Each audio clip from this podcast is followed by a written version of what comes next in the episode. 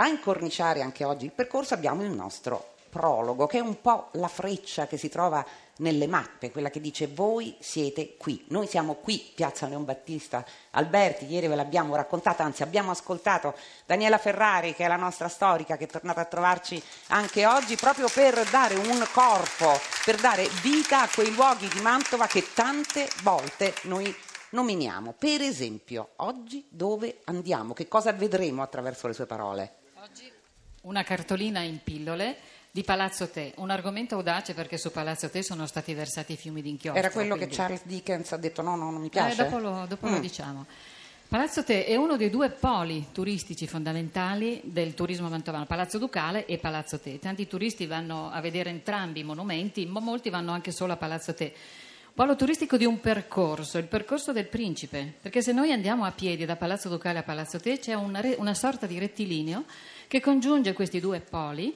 Palazzo eh, Ducale è il palazzo del negozio, la sede del potere, della cancelleria, dove i marchesi e poi i duchi prendevano le loro decisioni, mentre invece Palazzo Te è il luogo dell'ozio, la villa suburbana che era su un'isola, perché Mantova era a sua volta un'isola tutta circondata dall'acqua, prima che il quarto lago di Paiolo fosse bonificato alla fine del Settecento.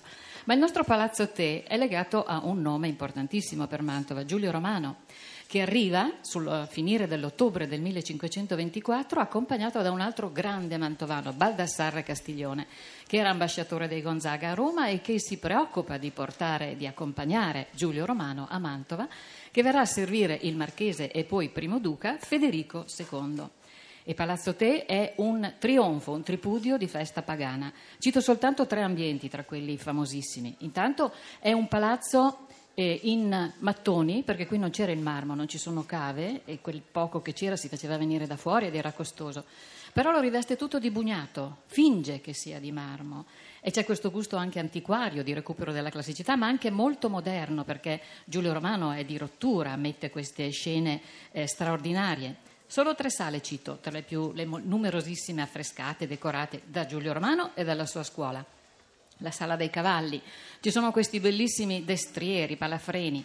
I Gonzaga avevano una scuderia straordinaria, erano famosi per i loro allevamenti, regalavano ai re d'Europa i loro famosissimi cavalli, addirittura degli studi e credo fondati, hanno provato o sostengono con buona ragione che alla radice del puro sangue inglese ci siano gli allevamenti dei Gonzaga. E lì c'è questa, eh, questa, questa sala meravigliosa di cavalli parlanti, quasi vivi, a grandezza naturale, che decorano le pareti. E per i Gonzaga era come esibire una scuderia di macchine Ferrari oggi, sarebbe. Ah, no? sì. certo. Il parallelo è chiaro. La sala di amore psiche è il banchetto degli dei e quindi ricavato dalla mitologia, dall'asino d'oro di Apuleio e c'è questo trionfo eh, anche con questo erotismo molto forte perché lì Federico II si incontrava con la sua amante Isabella Boschetti, anzi pare, e anche questo non è scritto a chiare lettere, ma che avesse costruito Palazzo Te proprio per Isabella Boschetti. E poi la sala dei giganti, i giganti, i titani che sfidano Giove. E naturalmente che cosa accade? Che possono soltanto rovinosamente essere distrutti, perché è una metafora del potere politico. I signori che avre- avessero osato ribellarsi all'imperatore avrebbero fatto la stessa fine. E questo è un omaggio che Federico II fa a Carlo V, perché Carlo V gli dà il titolo di duca e quindi consacra definitivamente il suo potere su Mantova. E lì però appunto abbiamo citato Dickens, perché Dickens viene a Mantova nel 1844, quando Mantova, ormai Gonzaga se ne sono andati da tempo, è una fortezza posta ai confini dell'impero, è uno dei quattro, quattro, quattro fortezze del quadrilatero. E quindi Dickens la vede in un, in un periodo de- di decadenza e la considera una città malinconica, pa- sul pantano, stagnante, in abbandono. Visita molte chiese che sono abbandonate, Palazzo Ducale addirittura è chiuso all'epoca e di Palazzo Te eh, lo, eh, lo colpisce questa scena dei giganti, giganti. che ha una dimensione onirica, perché dice che è un incubo per lui, che questa è una scena da incubo. Grazie, bravissima Daniela Ferrari, devo dire che ci ha fatto vedere Palazzo Te, ci ha fatto anche vedere con gli occhi degli scrittori. Lei domani tornerà con noi.